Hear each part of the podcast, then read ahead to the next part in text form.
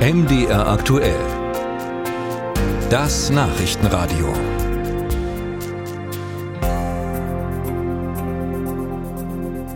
Der, ich nenne ihn jetzt mal Flüchtlingsgipfel am Freitag im Kanzleramt mit dem Bundeskanzler, mit dem Oppositionsführer Friedrich Merz und mit zwei Ministerpräsidenten ist danach von allen Beteiligten als konstruktives Gespräch in guter Atmosphäre gelobt worden.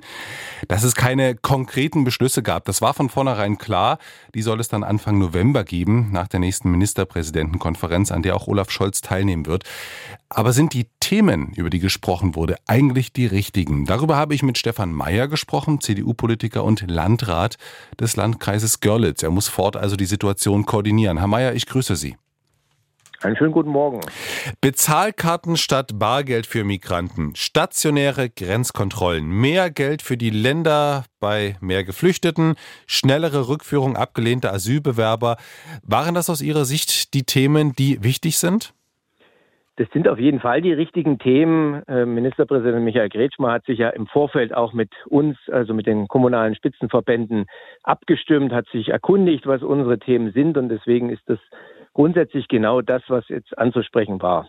Großes Thema seit einer guten Woche ist auch die Bezahlkarte statt Bargeld für Migranten. Wie wichtig ist Ihnen das eigentlich? Also welches Problem wird dadurch gelöst?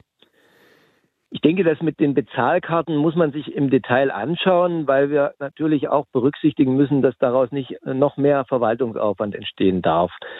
Wir haben gegenwärtig eine sehr angespannte Situation in den Ausländerbehörden und wenn eine Bezahlkarte jetzt noch dazukommt, dann ist es äh, für die Verwaltung schwierig. Ich halte es aber durchaus für prüfenswert, weil das Signal, dass es eben halt hier nicht nur um Bargeld geht, sondern dass die Leistungen unbar erbracht werden, das halte ich für richtig und deswegen muss es ein System geben, was die Verwaltung nicht überfordert, was aber auch ganz klar Missbrauch ausschließt was auch die Überweisung von Barmitteln in das Ausland ausschließt. Und deswegen halte ich die Bezahlkarten durchaus für ein äh, probates Mittel, was wir prüfen müssen.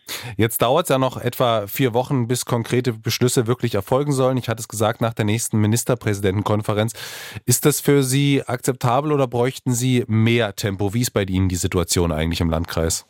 Also ich habe schon nach der letzten Ministerpräsidentenkonferenz mit dem Bundeskanzler gesagt, dass es viel früher auch um die Finanzen gehen muss. Es ist leider jetzt erst der 6. November.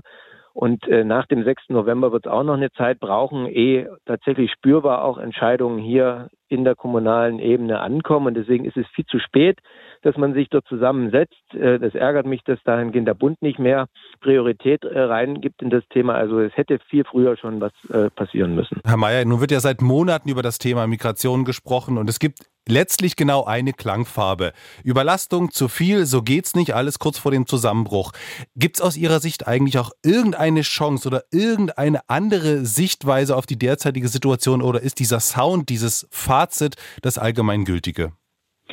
Ja, das Fazit ist leider gegenwärtig schon das allgemeingültige. Die Akzeptanz vor Ort ist nicht mehr gegeben für diese Zahl von Menschen, die unterzubringen sind, weil sie eben halt auch an Grenzen kommen, was die Unterbringung angeht, auch in den Gemeinden, wo ich jetzt als Unterbringungsbehörde bestrebt bin, neue Möglichkeiten zu erschließen, ist keine Bereitschaft mehr da. Und deswegen ist es grundsätzlich gegenwärtig schwierig.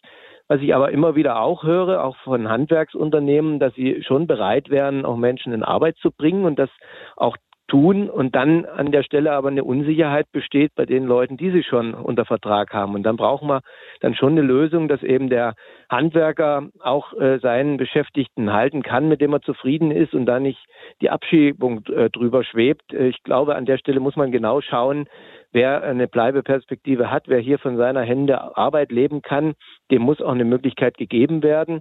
Und deswegen ist das auch ein Thema, also die Integration in den Arbeitsmarkt, wo man auch Akzeptanz steigern kann, wenn die Menschen sehen, dass diejenigen, die hierher kommen, auch arbeiten, dass sie auch eine Beschäftigung haben und dass sie eine Leistung erbringen für die Leistung, die sie auch hier als schutzwürdige Personen erhalten. Sagt Stefan Mayer, CDU-Politiker und Landrat des Landkreises Görlitz.